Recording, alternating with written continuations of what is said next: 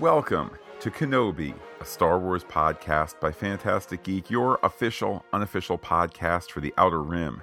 My name is Matt, and joining me is Pete. Hello there, Pete. Hello there, Matt. Hello there, everybody. Kenobi, a Star Wars podcast by Phantastic Geek for Obi Wan Kenobi Part 4 comes to you now. Around these podcast parts, yesterday we podcasted Ms. Marvel episode 1, uh, a cosmic episode uh, that it was. Uh, and we also have a, a, brief opportunity to discuss our attendance of the, uh, at rather, the Paley Center, uh, which had a panel for Ms. Marvel.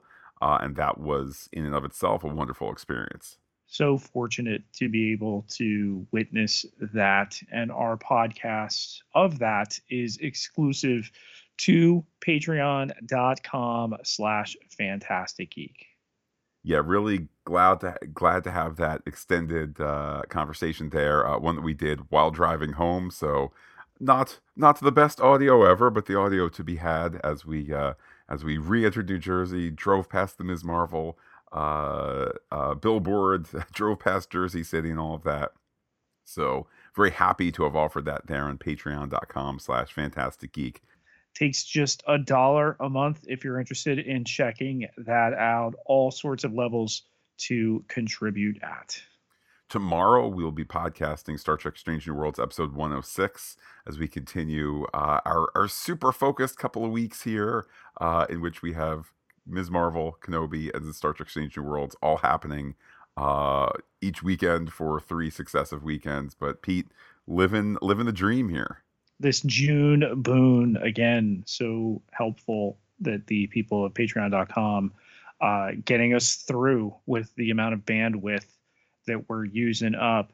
But to bring it back to a galaxy far, far away, Matt, an interview in Entertainment Weekly with Obi Wan Kenobi, writer and executive producer Joby Harold, because all they've done is break my canons, right?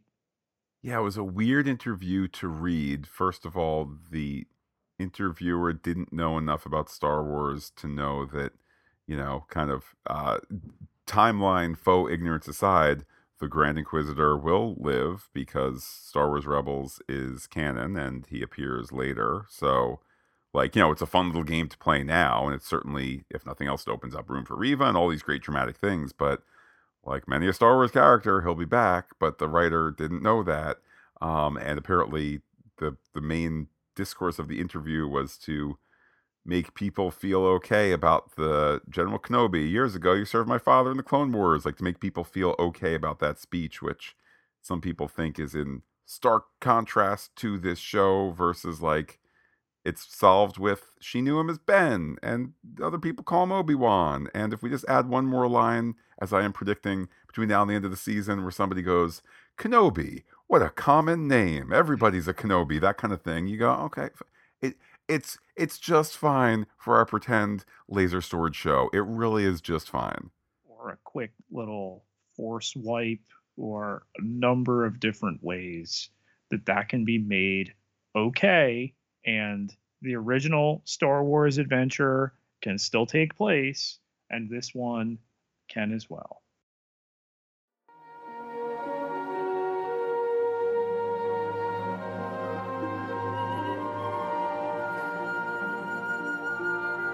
We've been Obi wandering through these Star Wars. Here's what we saw new faces, Matt, with the Star Wars card there. Ned B and Lola Five Nine visible this time. I'm glad to know After- that since I skipped the I, I, clicked on the skip ahead thing, so I actually didn't know that. So good catch. But please continue, Pete. The title card Obi Wan Kenobi drifts in and out of consciousness as he's moved by Tala and Ned B from a ship to a bacta tank.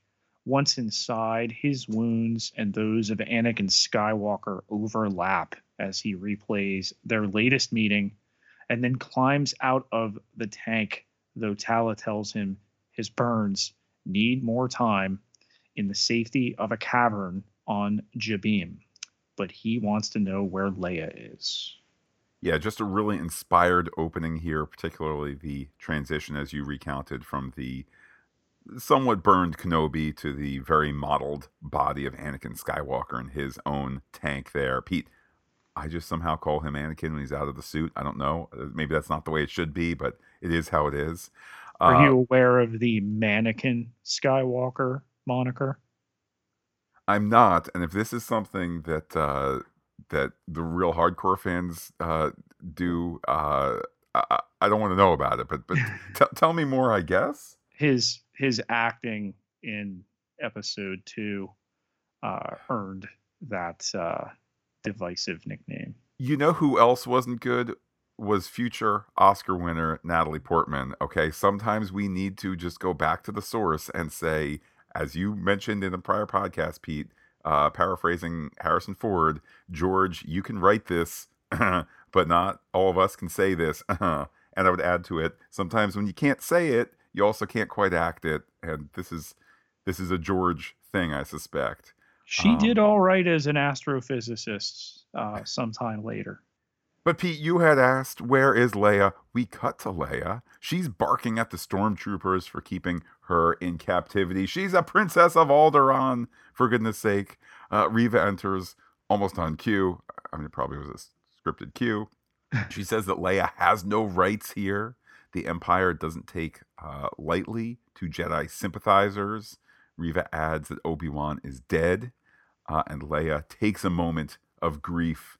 Uh, at least, well, I'm sure it's genuine grief, but I do love how, as the episode unfolds, uh, constantly Leia's like, "Oh, Leia has given up." Nope, she's just doubling her resolve as she takes a moment. Tala takes Obi Wan to Roken, who says uh, he shouldn't be there and wants Obi Wan on the first transport out because too many people are looking for him. Obi Wan needs their help, but Roken reminds him so does every kid making a rock float from there to Coruscant. Obi Wan needs to get Leia back, but Roken tells General Kenobi it's not his problem. Tala says Leia knows everything, including where they are, what they're doing, and they'll need to prepare to evacuate. But Roken says he can't shut the operation down because everything runs from there. Obi Wan says he has no idea, Roken does, what the Empire is capable of, but Roken had a wife once and knew she was force sensitive before they married. They tried to hide her, and the Inquisitors found her anyway.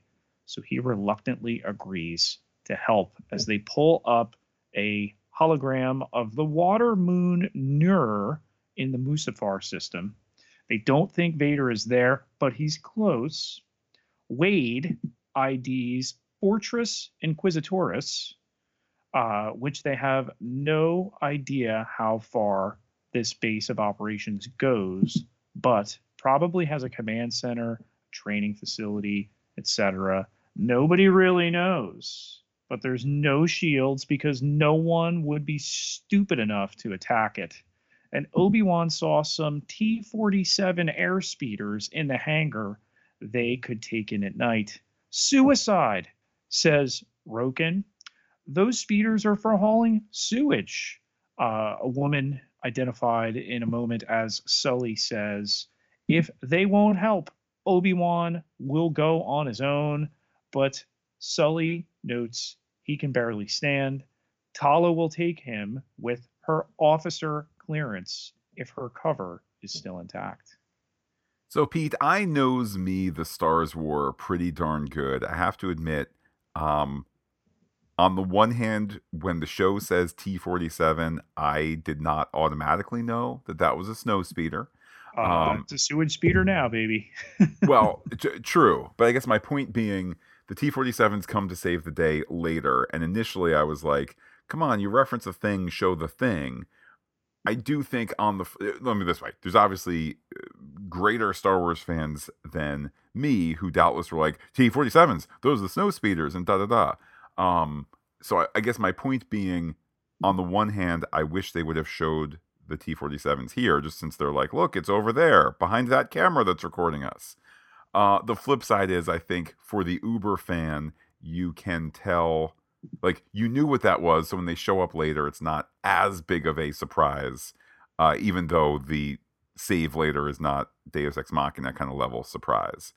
Um, with that, Pete, we cut to Tala's ship, which has a design that's that's kind of imperial shuttle uh, esque in its uh, in its design. There, uh, inside it, we see that Kenobi is having trouble force pulling a small box. Uh, Tala, now in full uh, uniform again, em- Empire uniform, says that uh, Kenobi needs time for his mind and body to heal, to move on. He replies that some things cannot be forgotten.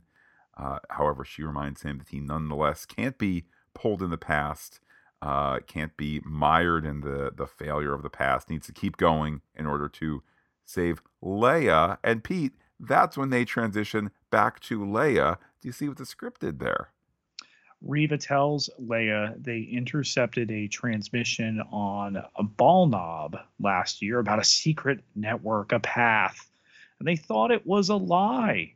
But safe houses like the one she was found in have now been found in two systems. She slams the wood panel with the Jedi logo carved into it on the interrogation table. Leia asks how Obi Wan died, and Reva reveals he burned to death on Mapuzo, left there by the people she's hunting. If she tells her where the path is, she can go home to her family. Leia says she doesn't know anything, but Reva says they need to think a little bit harder. I love that Moses Ingram's presentation here, performance here, goes back and forth from yelling and angry to whispering and subtle. Uh, it's it's if nothing else, it's a way to achieve this scene with a child actor. I have no doubt that that uh, the young actress is completely professional and knows that when people yell at her after the director says action, that it's not actual yelling and things of that sort. But I don't think it would have played great for it just to be constant yelling, constant yelling, um, and to just add that subtlety uh, is why I think Pete in this scene we're looking at at least one Emmy nominee. Time will tell there. We go to the exterior, the waters before the fortress as Tala's ship flies in. I did note, Pete, as it is landing, it felt like a very new old Star Wars kind of shot, if you will. The ship kind of heading straight to camera, mimicking what would have been achievable, was achievable with a model in the 1970s, 1980s. It's a reminder that in the Jon Favreau era, albeit this is not a Jon Favreau show, but in the Jon Favreau era, there's been this exploration of the Star Wars visual language that, among other things, does not need every VFX shot to be a spinning bullet time type moment. That's fine for some things, it's just not how Star Wars looks. Indeed, as Tala reaches the red security checkpoint, she's asked for ID. She has officer class C clearance, but it's not her sector, and the guard can't let her through. She presses this lead security guard as his commanding officer to address her as Sir and threatens to inform the Grand Inquisitor of his insolence. She has classified intel. She passes through and sighs in relief, getting to a terminal to contact Obi Wan on a com link not far away from another completely oblivious officer. Pete, listeners to our Star Trek Strange New Worlds podcast will know uh, a couple weeks ago I was talking about the military idea of operational authority that just because somebody outranks you, you don't follow everything. For example, uh, this is a good uh, a good lesson here that head of security on this level guy um, he had the operational authority to not allow her in. Uh, and he did. So I'm not saying it's a story faux pas. If anything, Pete, it's a reminder that a chain is only as strong as its weakest link. Obi Wan swims past a space narwhal as Tala informs him she's overriding the entry port that opens ahead of him with a super scary space barnacle growing from it. The stormtrooper guarding the access opens the door, and o- Obi Wan uh, subdues him and throws him in the pool before informing Tala he's inside. To think, Pete, there was there was just some person who was like, "Hey, I'm not too smart, but I could be a stormtrooper running security at the lowest levels and earn a pension." And one day he's like, "Wait, I heard something over there," and then he got his neck broken and his body thrown into a pool where probably then sunk down, got eaten by the giant shark thing, you know. But but Pete, those are the people we don't talk about. Okay, I know that Obi Wan Kenobi, our hero, is in the building. We go back to Reva, who is force searching Leia's mind. Uh, there's a, a, disconcerting look on Leia's face. Uh, then Leia asks if this is a staring contest. I love that we are we are we are on the edge here of we know that Leia has force powers. We know that the story, the the general Star Wars story, has underserved that. Um, but we can also say that for Reva's sake, is Leia is Leia using force powers back? Well, maybe Reva doesn't know. Maybe Reva is coming across merely a strong mind. Uh, so it, it's operating in all of those, shall we say, those multiple uh, layers in which we have understood Leia, i.e., the princess who's tough. Then later, the princess who's a twin. Surprise. Later, the princess who's a twin who also has force powers. They're all represented here. Lola sneaks away briefly and Reva says that the braver Leia seems, the more afraid she is, because she herself learned that at a young age as she force pulls Lola back. She had a droid too when she was younger, but that was taken from her like everything else. Pete, I don't know whether I want her droid to have been. It, has got to be one of three options. Number one, her droid was R2D2. Number two, it was an R2 u- uh, unit with different colors. So you just change the colors around in the plastic injection molding. Boom, bang out some new toys. Or, or new droid design. Second half of the show, flashback episode. Get that merch going out the door. Uh, another example where all things could be. Uh, we go back to Tala, who is looking at the plans of the fortress. What is this place? Uh, her calm chatter is slowly being noticed. Uh, she's, of course, chatting with Kenobi, who on his level spots a, a seeker droid. Um, and Tala on the security feed sees that there are seekers everywhere. She also gets flagged by an officer who's on this uh, this deck, this section. He pulls her aside. We see that the com is left behind. Uh, and Kenobi hides from the droid, which really, really is excellently rendered. It is the focus of some of these shots. It is closest to the camera, and it looks fantastic. Yeah, that kind of silver reflective surface there. Uh, as he gets behind a door to get away from it, then there's a pair of stormtroopers. As Tala returns, having taken care of the terminal officer who's body we see lying obscured a moment or two later. Back to Reva, where she tells Leia she knows what it's like to be alone.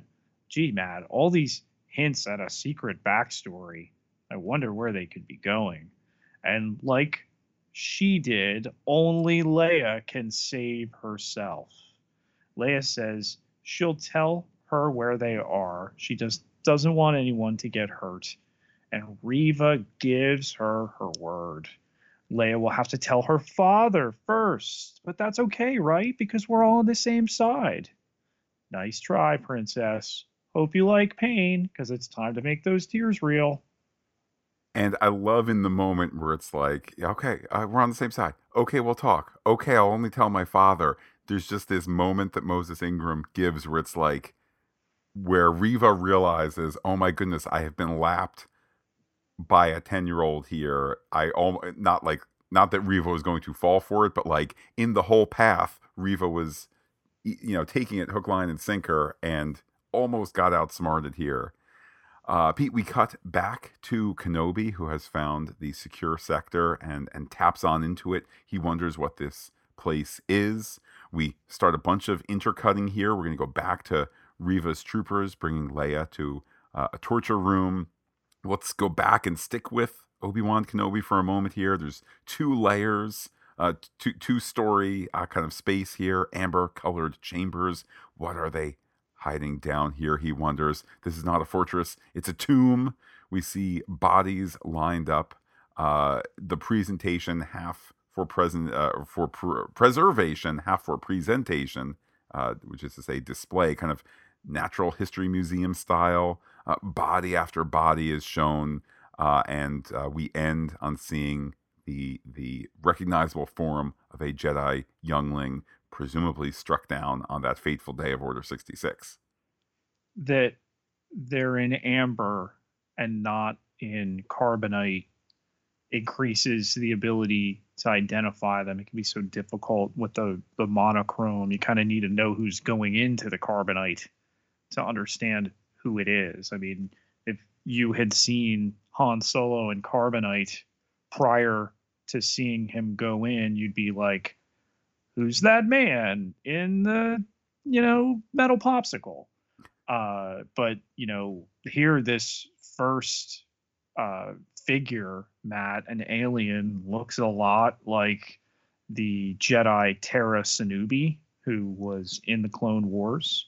Uh, may very well be him. It's not definitively known at this point. There are uh, all sorts of force sensitive, young, old, male, and female, and then that youngling with the helmet, terrified expression, uh, though an alien face, uh, immediately recognizable.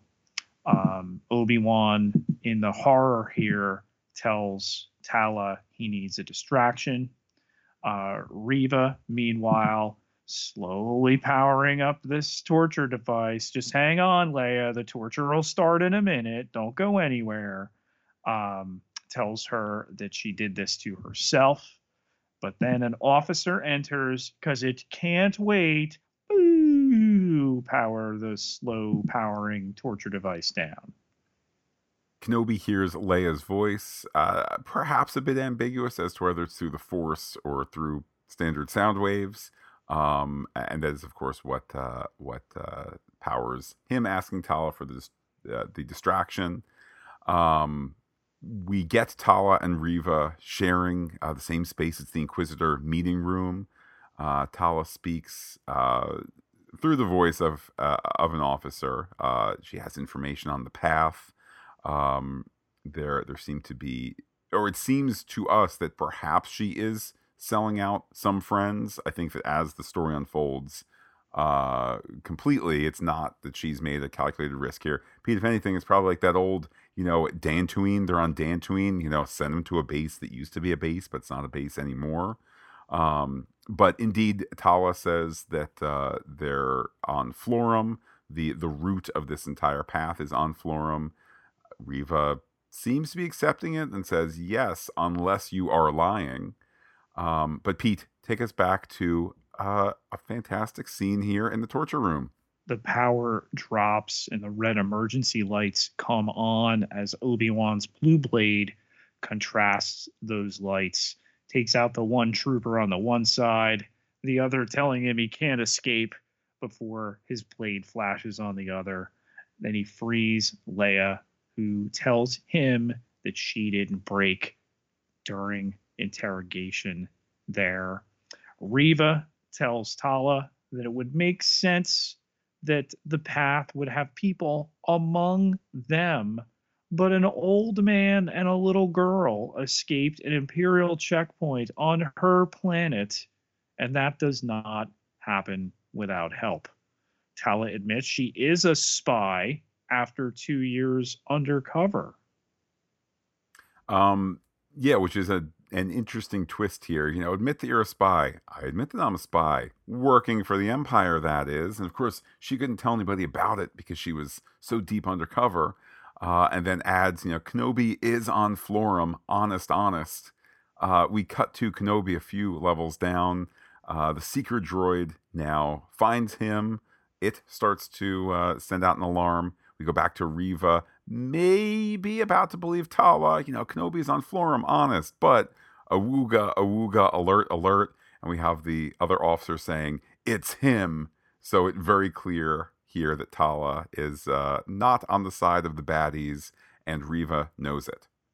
Reva leaves quickly, and Obi Wan contacts Tala, who uses the opportunity to take out the two troopers there by turning a blaster on the other.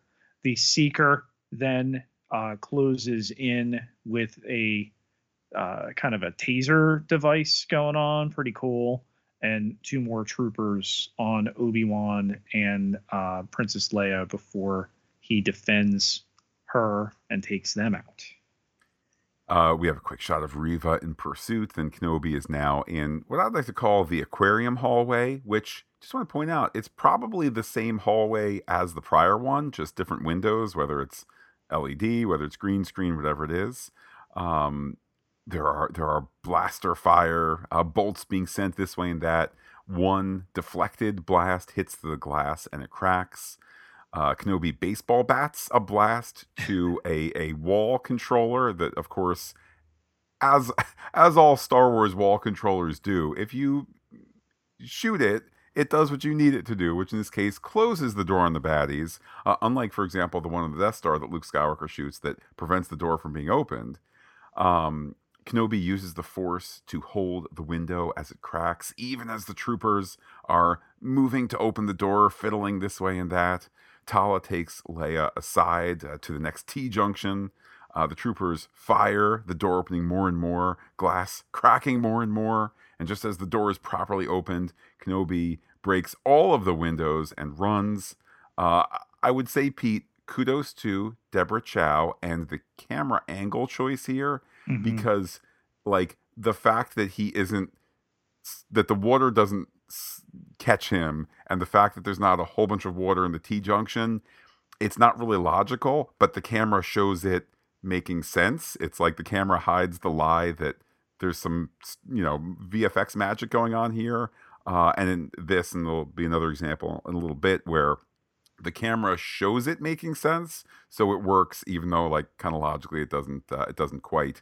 Uh, and the scene ends with them at the T junction, and through the window we see dead stormtroopers sleeping with the fishes, and water starting to spill through to the next uh, door there. So need to move on those bobbing stormtroopers there, and at least one uh, darker stormtrooper outfitted differently, clearly some kind of special ops.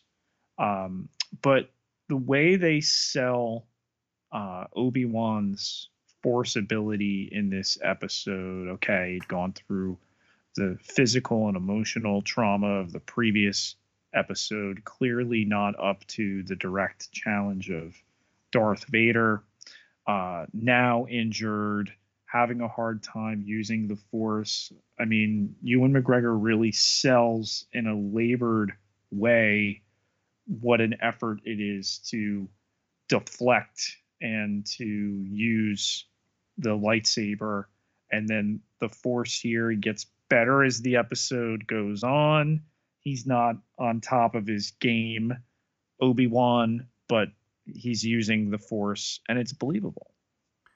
On the flight deck, Leia hides in Kenobi's overcoat, uh, and everything is so crowded that no one notices.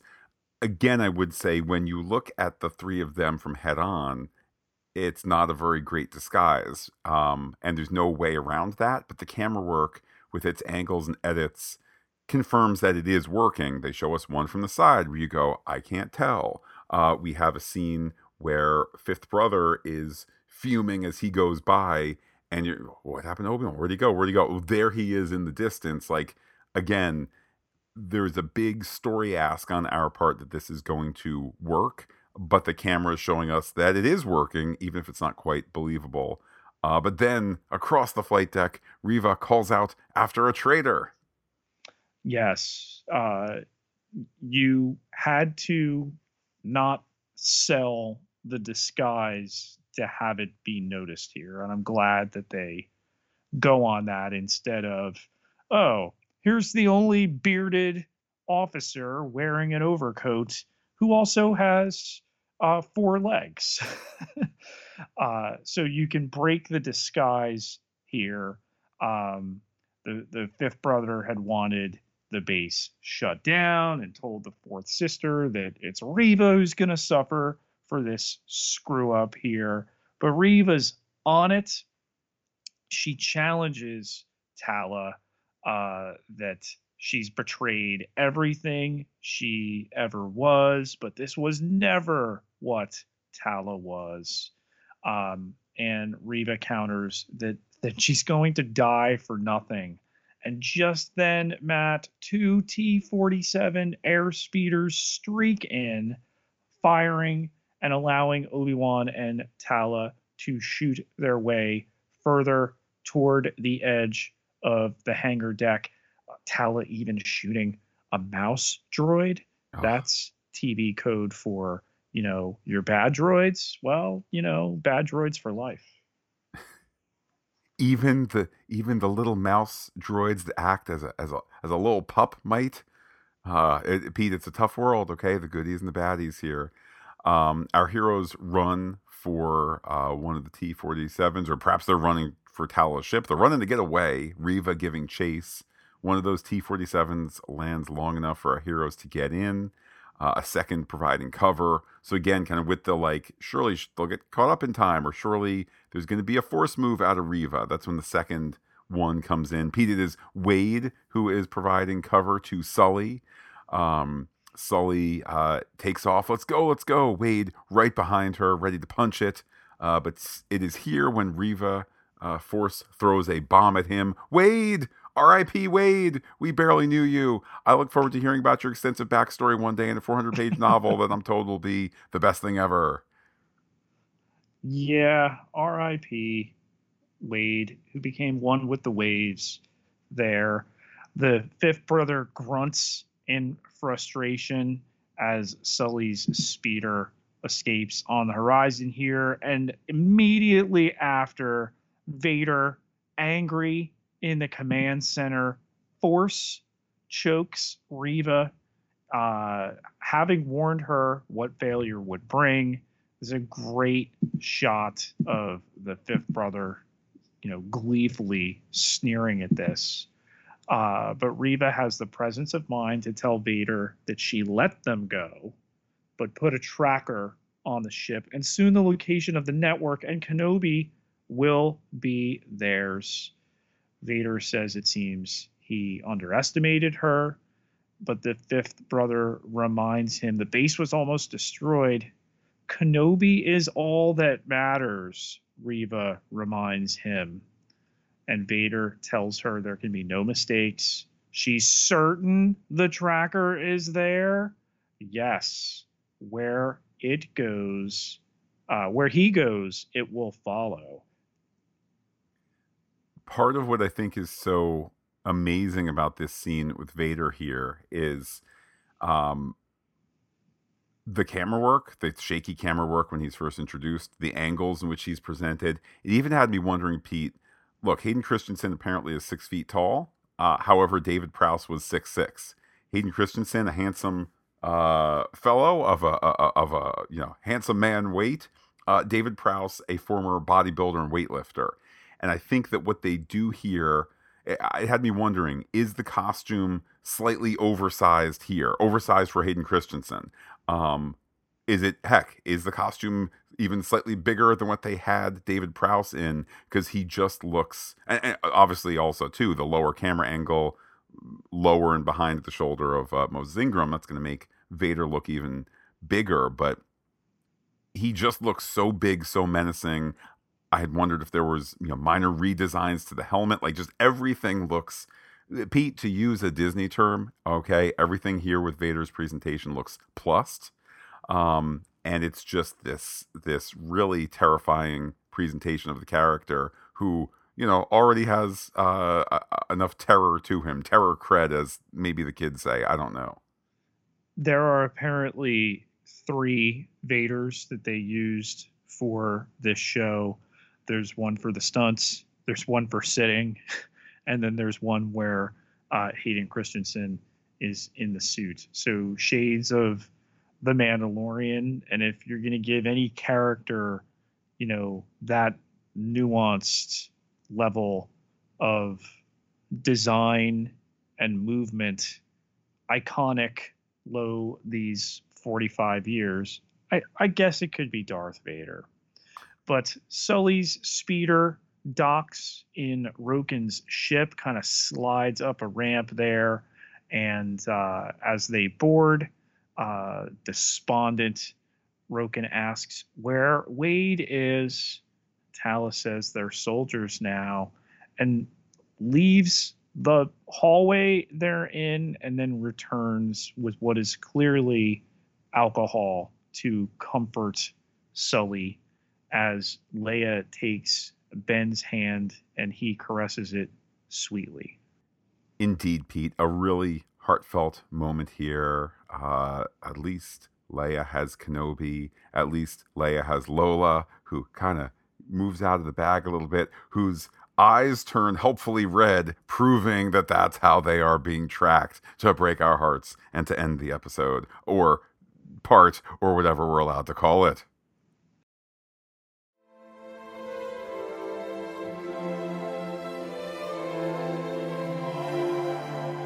Time to comb the desert for some theories, Pete. Look, this is part four of six. I'm expecting part six to be climactic battle and maybe some space and maybe some light swords and all that. Uh, next week, do we get um, a a a Reva entirely a Reva flashback episode? Do we get Reva flashback scenes as she fitfully dreams of her past? It's got to be next week, right? How about the the heavily rumored Clone Wars flashbacks with your Hayden Christensen as Anakin. Um, it's it's got to be coming. I mean, the amount of relation by Reva to Leia's circumstance here all but confirms her as one of the children who survived Order 66. There's been a lot of discussion. How did she know Anakin Skywalker as Darth Vader. Uh, was she there when Anakin is in the Jedi Temple and referred to as Darth Vader, Lord Vader, and put two and two together? Maybe Matt now with this idea of a droid. There's like a holotape to replay this flashback on, or some kind of means of framing it. Um, but it seems awfully certain they're headed in this direction. On the fan teeth gnashing topic of how does she know Darth Vader is Anakin Skywalker, Pete, take me through the organization chart here. There's the Emperor at top. Who's the number two guy in the Empire? That's James Earl Jones as Darth Vader. Right, and then I would can, can I assume that after that, at least when it comes to like you know the baddie terror squads, like it's the Inquisitors, of which there was a Grand Inquisitor, and then if we're doing the whole gendered number thing, we know they're all the way up to a fifth brother. Presumably, there's a fifth sister. So here's my point, Pete. There's thus far we've seen 11 people in the Inquisitors by implication, right? And if so, if you're telling me that Reva is top 11 and knows some of the most secret things, and she's top 11 for bad security forces in the entire empire. Yeah, I think it's okay if she just knows Anakin Skywalker became Darth Vader. Like, that's not that big a deal for somebody that high up to have a secret like that. I do think it tips towards an intertwined background and something she's kind of held to herself uh, that she's not shared with the others. The intrigue among the Inquisitors. I mean, the thing that's always part and parcel of the Sith, since we've seen more than one of them, is that the one is constantly trying to overthrow the other, even though there can only be two. Neither can be trusted. Um, you know, even uh, the Emperor wanted Luke to replace Darth Vader because why do you want your broken down old droid man when you can have his son who's only got a robotic hand? and you know you could spend the next however long wearing him down until you could replace him with his sister. And I think that's part of what is so ingenious in universe about the creation, the use of the Inquisitors. I would assume that if they ever came across an Inquisitor candidate who had the same midichlorian count uh, as Darth Vader, it'd be like, nope, uh, throw him in the pit. Um, just point being, the Inquisitors, not just kind of in organization, but the Inquisitors also in terms of power, I would assume are inferior to Darth Vader, and Darth Vader is inferior to the Emperor. So yes, there is that Sith tension, but they're not. They're the Inquisitors, in my mind, are not acting as Sith lords. They're kind of upwardly mobile, but also sealing, so they're not getting too troublesome it's not a new idea that there are other force sensitive uh, candidates, if you will, beneath Darth Vader. You know, you go back to um, the uh, the Star Killer uh, Galen Marek character uh, back in the uh, early part of this century, Matt, with the Force Unleashed games, and again, what has Star Wars done? They've worked in this gray area. It it still works within the larger story that okay, Vader was training his own apprentice so that he could team up and take out the Emperor. Because this is what they do, man. This is what the bad guys do. They want to topple the other bad guy and be the big bad guy. Returning to a topic that we've discussed in the past, each of the prior uh, Star Wars TV seasons, the two of Mandalorian and the one of Book of Boba Fett, uh, featured kind of the surprise introduction or the surprise appearance of of um, characters who weren't, weren't necessarily on our radar for being part of this story. Uh, do you think in the next two episodes, you know, do we get, dare say, I was going to say a Luke Skywalker. I mean, of course, a Luke Skywalker type. Do we get something like that? The big wow moment? Do we get the young Han Solo? Do we get the, you know, Lando? Do we get anything like that? Or is it is it really to just focus on we'll get whatever backstory we get in a flashback episode or flashback scenes. We're to wrap this up. And at the end of it, Obi Wan goes back to his cave, watching Luke there and waiting for the next 10 years to pass. Ever since Rosario Dawson was cast as Ahsoka.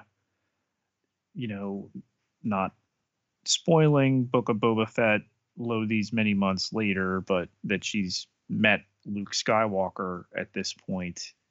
I mean, you've got to have an Anakin Ahsoka scene in live action, right? If you were to do a flashback, would it be super distracting that uh, Obi Wan, Anakin, and Ahsoka, you know, doing their thing.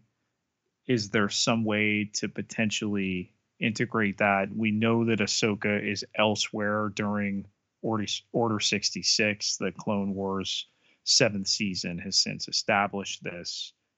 Is there a way, maybe, to give, and it's not confirmed that Reva is one of the children there, but awfully uh, close to being that maybe Ahsoka was trying to help her out and it didn't work out to have Reva learn these sad lessons at a young age. I, maybe I don't get the sense that Obi Wan Kenobi is a show that has the flavor to use a term you like, Matt, like Mandalorian, like Book of Boba Fett, to reach for that.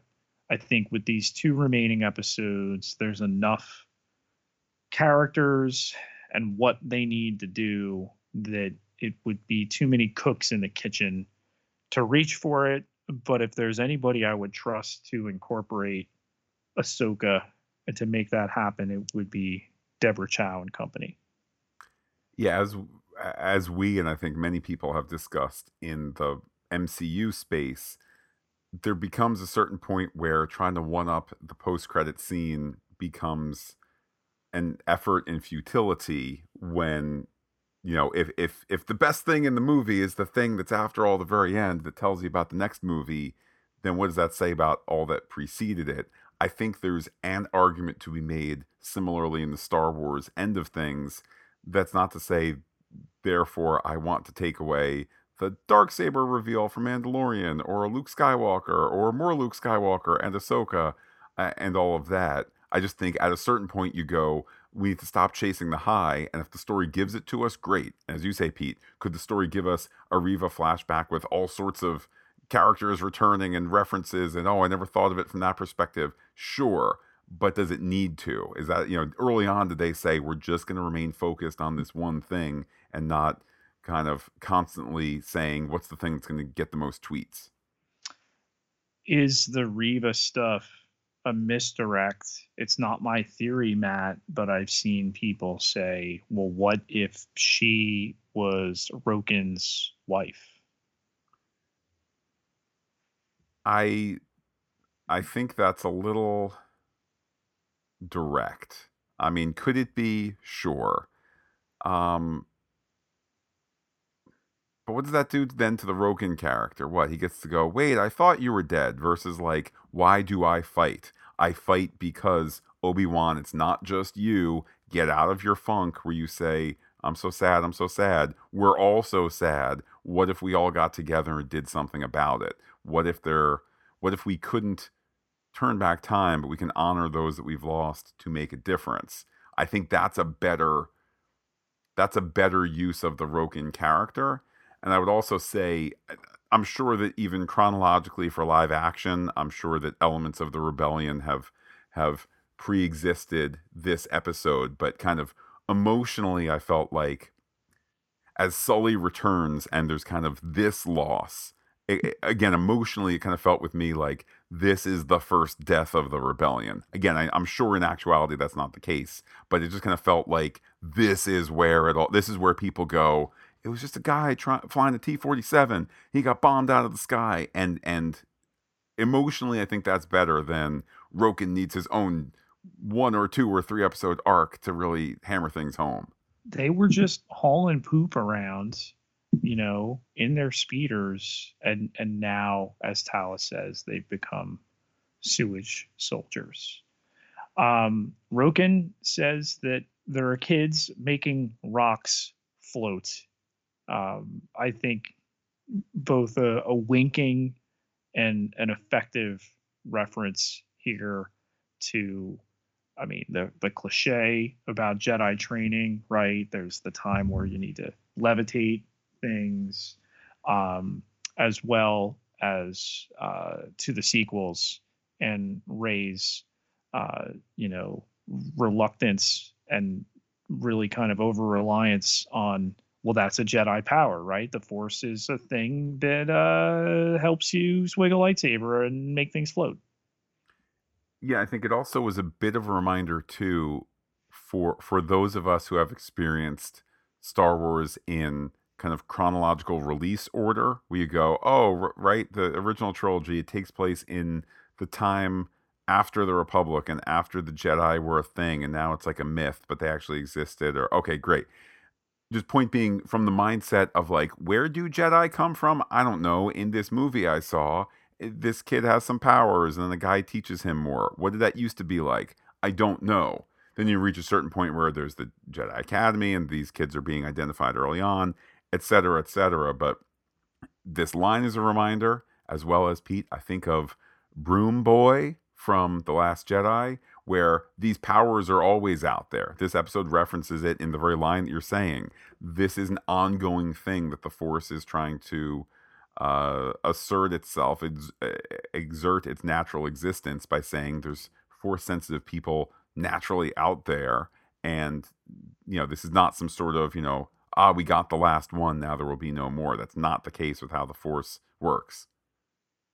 Well, another force, Matt, that might be at work little bit of love. Uh, love betwixt who? Uh, Tala and Obi Wan. Uh, I would, I would go for that. That that that would be a, a handsome couple. Um, if Pete they have the time to relax. I mean, who knows what who knows what opportunities will be had. Although Pete, if you're asking me back in the Kenobi writers room, let's see. Action they meet in episode 3, fight together in episode 4, Sparks of Love in episode 5. Huh, no Tala in A New Hope. What if Pete's the tragic end in episode 6? I'm going to get on board with that theory. Uh, a water moon orbiting a lava world too much? Um, I mean, look, Star Wars production design is always too much. Okay, the, the, you you don't need to have the cockpit on the side of the Millennium Falcon, other than they couldn't think of a really great design, and one day some people were out to lunch and there was an olive next to a hamburger or a or a pickle next to a hamburger, whatever the story is, and they were like, "Wait a minute, what if that was a ship?"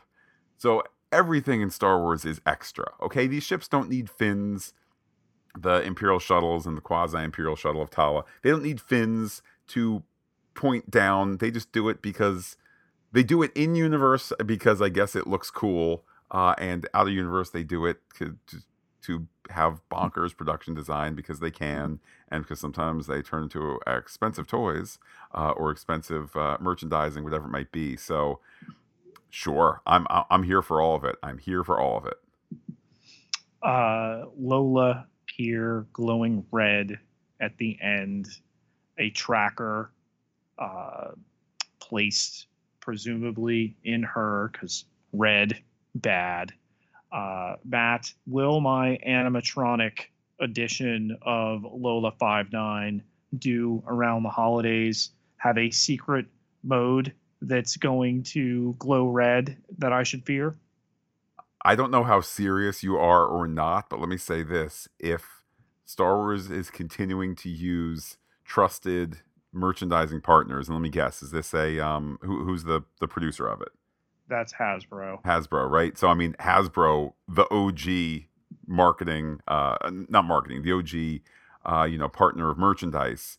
Um I can only imagine Kenner well, I'm sorry, but now Hasbro Hasbro owns Kenner, blah blah blah. Yeah. Like the the lineage pure. I think the ability for some high level Lucasfilm person to have a meeting with a, a a Hasbro person again behind closed doors, phones are away, and to sit and go, give the thing a secret button that when you push it, the stuff turns red. Why? I'm not going to tell you, but don't make it like an obvious button. Make it like a thing that's over there, or it's part of you know. Obviously, you can find it, but Make it a thing. Red secret mode. Got it? Got it. Tell no one. Understood. I think there's a decent chance. There's part of the reason why they do this stuff out to Christmas and not, you know, not as with other properties. Oh man, let's get this. Uh, just as a tangent, I think of all the Black Widow Legos that were on shelves for a year, and I was like looking at them. I don't want to see about Sky Fight. What is it? I'm just gonna keep on walking you hold back for that merchandising. That's the way to go. Watch out for Red Eyed Lola this Christmas listening in to you.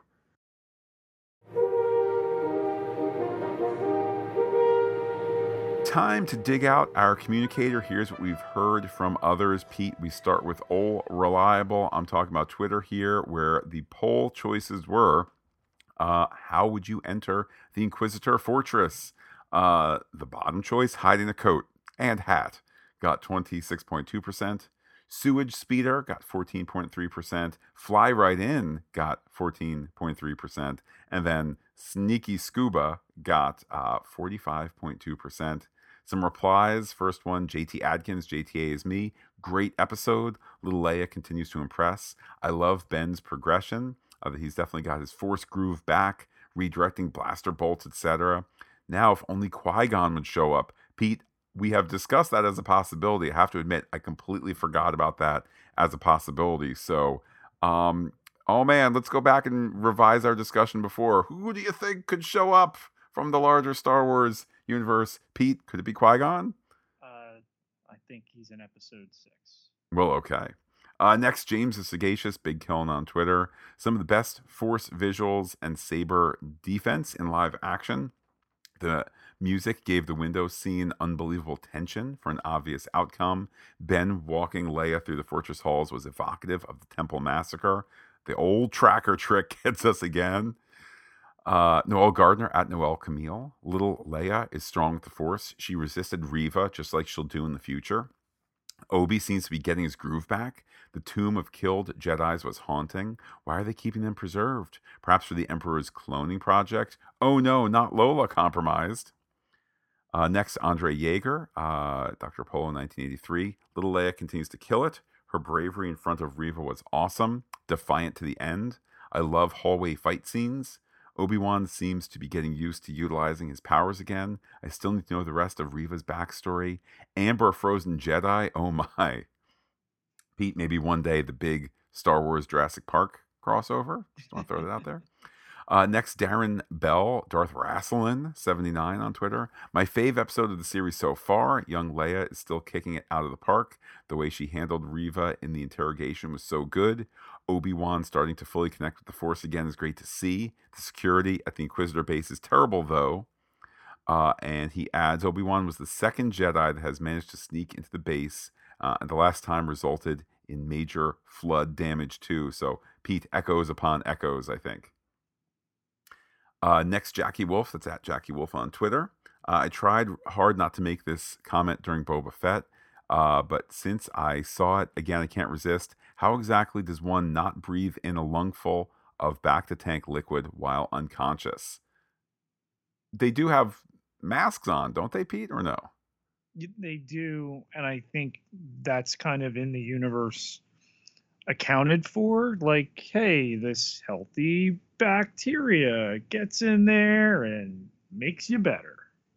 Except if you're Darth Vader, it doesn't regrow limbs. Well, hey, there are, we all have limits. We all have limits. Uh, back to Twitter here, hearing from Mike Carrier. That's Mike in Cleve six six. Rogue One is probably my favorite Star Wars offering, and this episode probably is now my second. My only question is after the events of this episode, how is it possible Princess Leia survives to ever become a senator? Wouldn't being saved by a renegade Jedi put you on a watch list? I'll say this, Pete. They're watching Alderaan. They're watching Alderaan. We know that. Uh, next, Spider Ham Lincoln, Tess LC139. To put it briefly, Obi Wan Kenobi is a gift uh, a pure and beautiful gift to Star Wars fans. This may not be the Star Wars story some expected, but that's what we've been given, and I'm enjoying every chapter of this significant sliver of a giant saga set in a galaxy far, far away. More, please. Uh, and in a reply to that, strange new tweets, KCLYLE1 says, Very true, not what I was expecting, but I'm really enjoying it and find myself looking forward uh, to how it resolves and lamenting that there are so few episodes. Next, Pete, we hear from Stingray, aka TrekGirl88 on Twitter. Uh, I picked Hide in a coat and a hat because it made me laugh, but this was a damn good episode. Everything between Reva and Leia was great. Are there really only two more eps? This season, anyway. Hope uh, remains eternal here. David Siller, that's at Siller David Poet, says this was probably the first episode of Star Wars content where I found myself shouting my expectations to the screen. Use the Force to find Leia, fool. I was a bit frustrated, but I checked myself before I force choked myself and let Obi Wan Kenobi tell me the story. It did not disappoint. Loved the tracker and Lola and really was quite happy to see the whole Kenobi gets his groove back. Yes, I stole that from Ian. Young Leia continues to charm and delight. Glad Tala is on our side. With only two episodes left, let's hope they have a bit longer runtime because we really do need more of this glorious story about characters we love from a galaxy far, uh, far away. Uh, we are really living in an age as golden as a protocol droid. It's fantastic. and yeah, I couldn't help writing Force without the PH. Sorry. I say no apology required there. Pete, now we hear from single since Obama, Kylie328, uh, G328, Kylie G328 on Twitter. Uh, so my actual Obi-Wan thought, uh, okay episode. Uh, she had accidentally posted some Star Trek stuff on here. Uh, okay, episode. Ewan continues to destroy it, but I feel like they are struggling to knit together the prequels with the canon. I will gladly watch it all, but I'm like meh now. Uh, we hear again from Strange New Tweets, uh, who says, Ah, yes, the famous story device, Chekhov's underwater windows, who uh, was just waiting for one of his, this, uh, who was just waiting for one of the, these windows to break. Obi Wan sure is progressing from barely saving Leia to holding back an ocean. Good episode uh, overall, just short. Um, we hear from Ann Coltenham, uh, that's AMC. Uh, and Anne says this episode of Obi Wan reminded me of Clone Wars with Obi Wan diving underwater to get to the facility, uh, to the rebel ships shooting their way out. It was fun and engaging. Leia is already strong with the Force. Looking forward to listening to the podcast. Next from Ian Silverman, Sylvie underscore seven six. If these episodes had actual titles, I think this one would be ah, this must be the aforementioned thing, Pete. How Kenobi got his groove back.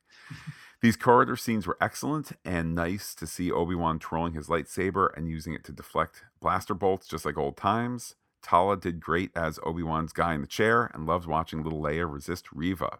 My one nitpick when Obi Wan says to Ice Cube Jr., You have no idea what the Empire is capable of. Um, hasn't he, he been helping smuggle Jedi and Force sensitive kids while Obi Wan's been hiding on Tatooine for 10 years, such that he didn't know about Darth Vader? Sorry, Ben, but I think Roken knows what the Empire is capable of even better than you. All in all, great escape episode. Interesting twist with Reva planting the tracker. Uh, but why did it have to be Lola? And to this, uh, James, the sagacious reply, re- replies, Roken gave him a quick education. Ben has some blind spots. Uh, and I would argue, I would echo that too, Pete, that Obi Wan is very, and you know, Yoda at the end of episode three, very like, oh, it's me, me, me. I'm so sad. Versus, take your moment, get back in the fight, make things better tomorrow. I agree. Last tweet here, Pete, from Heather Bixler. That's at Nerdy Trivia Girl. Uh, no one, space. Obi Wan and Leia. I'll take one ticket to the getaway vehicle. Also, is Reva just bad at her job? Her job of capturing and killing force sensitive children? Because there was one right there. I, I guess, Pete, lucky for us uh, that Reva, well, lucky for us, Reva had a plan behind the plan and all of that. With that, Pete, take us to another inbox in a galaxy far, far away, that one on the Facebook. To the Phantastic Geek Facebook page where Steve Adams writes Part four was incredible. This episode felt like it was only 20 minutes long because I was so drawn in. Leia was great, a perfect mix of scared and feisty. Kenobi seems to finally be getting his groove back. I think we've officially found the subtitle of this series, Matt. Obi Wan Kenobi getting his groove back. I wasn't sure Tala would make it out alive, but thankfully she did. And Reva just makes you watch her every time she is on screen. I still think her ambitions go beyond being the Grand Inquisitor. She seems to have a very personal hatred of Kenobi, and I want to know why. I almost could see the rage of Vader through his mask. This whole episode is just brilliant. I am once again just blown away by the quality of the show. Well done. Until next time, stay fantastic. And of course, he spells that with the P and the H. Yeah, there is no distinction here in both what we see on screen and in the quality of the story. There's no distinction in my mind between it and movie level stuff. I don't know that that's always the case with some of the Marvel stuff, so it's an even greater compliment here on the Star Wars end. So, Pete, with that, let's head to our Grand Inquisitor, Fred from the Netherlands. Hello, Matt and Pete, and all listeners to Phantastic Geek. This is Fred from the Netherlands with some feedback for Obi Wan Kenobi, Season 1, Episode 4. I gave this episode again a 9 on IMDb, Although, if you look at the average score for this episode, it's a 6.4, whereas the previous three has something like 7.5, around that. I really don't understand why this gets less. Although it's a little bit a classic Star Wars theme, just with a very small Jedi crew in, in a stronghold of the enemy, of the Empire, and then still being able to get out a lot of tension and action there, really good, but on the other hand, really classic Star Wars. And perhaps that's the reason it gets less on IMDb. On the other hand, IMDb scores are famous of being not very representative the actress Vivian Lyra Blair, the 10 year old actress that plays Princess Leia, does a magnificent job here. A big role in this episode, and I think she even tops uh, the previous performance in the previous episode.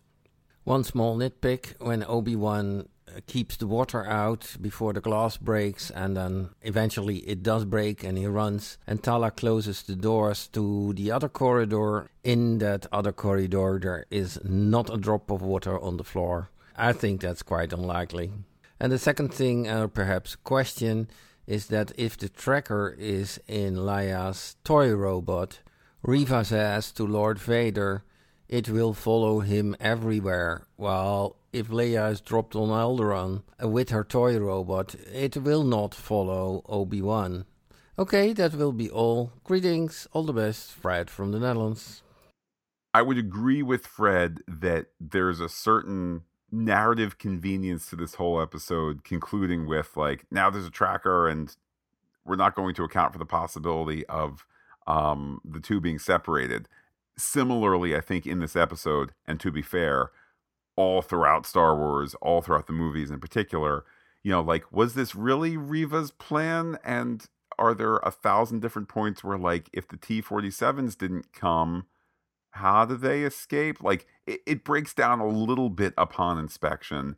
And that's not a complaint as much as just acknowledging many a Star Wars plot depends on 18,000 things in a row going just right. And if any one of them didn't, you go, but, but wait, then if they put a mesh over the exhaust port on the Death Star, you know, like that sort of thing. So I think it's a fair, a fair criticism of Fred's.